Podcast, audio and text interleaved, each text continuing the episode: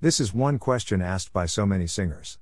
Many teachers with no knowledge of how the voice works has given some barbaric answers that has trend over the years.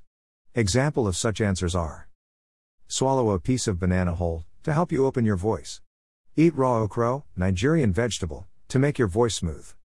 Don't eat beans, ground nut or anything nut, biscuit and many more. The problem is, Many of these teachers slash singers hold and preach such beliefs due to their own personal experiences rather than on facts. You never want to build your career on superstition but on facts. The fact. By science, no food slash water can enter into your vocal fold. All food goes through the esophagus, not the vocal fold. If this is true, how then can the food you eat affect your voice?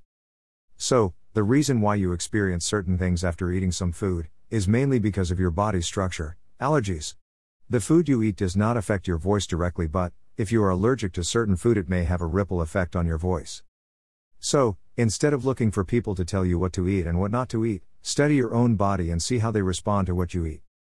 Also, do well not to teach others based on your experiences with food.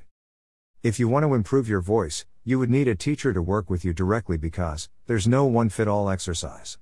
YouTube videos may or may not help if it's not the perfect exercise for your voice, and doing the wrong exercise may damage your voice rather than help it. Does this make sense to you or you have a question? Kindly comment below.